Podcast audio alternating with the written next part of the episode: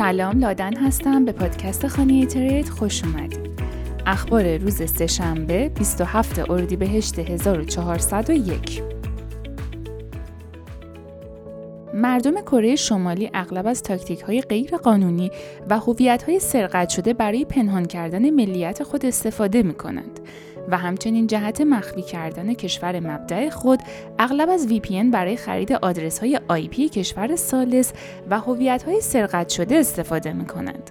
ایالات متحده هشدار داد و موارد مختلفی را فهرست کرد که باید بیشتر مراقب آنها بود از جمله هویت، نام، ملیت، محل کار ادعا شده، اطلاعات تماس، سابقه تحصیلی، سابقه کار و سایر جزئیات این توسعه دهندگان. درخواست پرداخت با ارزهای دیجیتال و انتقال مکرر پول به حسابهای بانکی مستقر در چین از دیگر علائم هشدار دهنده مهمی بود که در این توصیه نامه ذکر شد. السالوادور از 44 رئیس بانک مرکزی از کشورهای در حال توسعه در سراسر جهان استقبال کرد تا در یک کنفرانس سه روزه به بحث و گفتگو در مورد بیت کوین بپردازند. نمایندگان بانک مرکزی از قنا، اردن، مالدیو، پاکستان و سایر کشورها به دعوت نایب بوکله رئیس جمهور السالوادور در این کنفرانس شرکت کردند. قاضی فدرال ایالات متحده شکایت وزارت دادگستری در مورد استفاده از رمزارز برای فرار از تحریم ها را تایید کرد. وزارت دادگستری ایالات متحده پرونده کیفری علیه یک شهروند آمریکایی که گفته می شود با استفاده از ارز دیجیتال به نقض تحریم ها پرداخته است را پیش خواهد برد.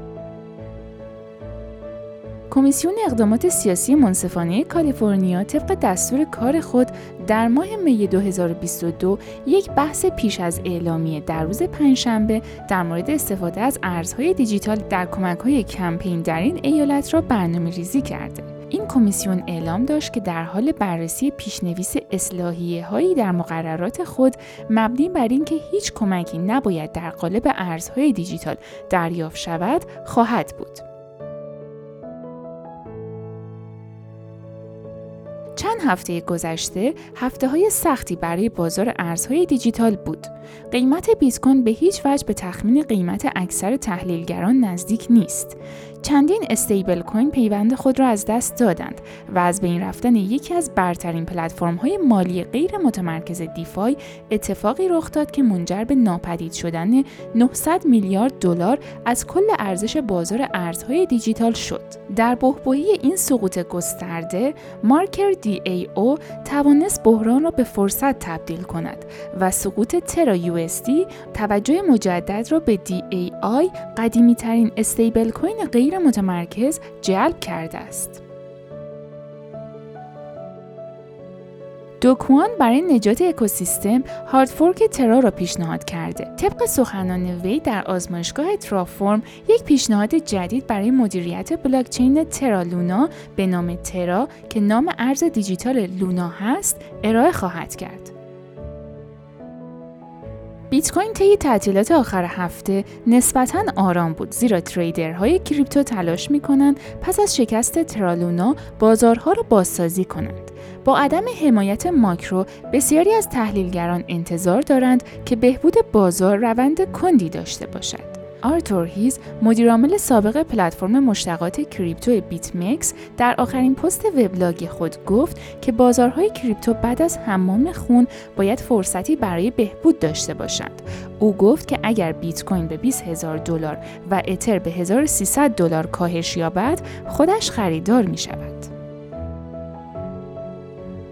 بورس اوراق بهادار برزیل تایید کرد که در عرض شش ماه آینده قصد دارد اولین محصول رسمی خود معاملات آتی بیت کوین را در بازار ارزهای دیجیتال عرضه کند. آندر میلانش مدیر مالی گروه روز دوشنبه طی یک کنفرانس تلفنی این خبر را اعلام کرد.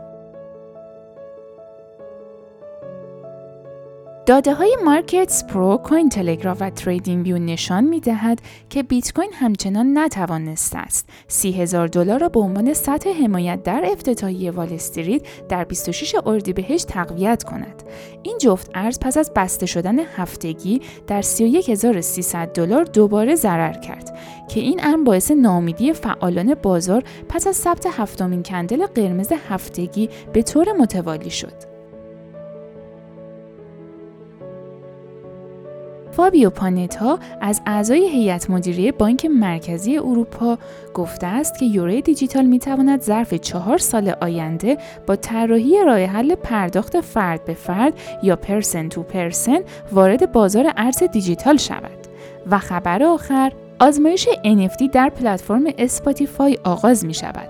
با این حال اسپاتیفای NFT ها را مستقیما نمی فروشد و کاربران باید برای خرید به یک بازار خارجی مراجعه کند. به گفته این سرویس پخش موزیک هنوز ویژگی فروش مستقیم به این آزمایش NFT ها اضافه نشده است. ممنونم که همراه ما بودین. خوشحال میشیم که ما رو به دوستانتون معرفی کنین تا اپیزود بعدی خدا نگهدار.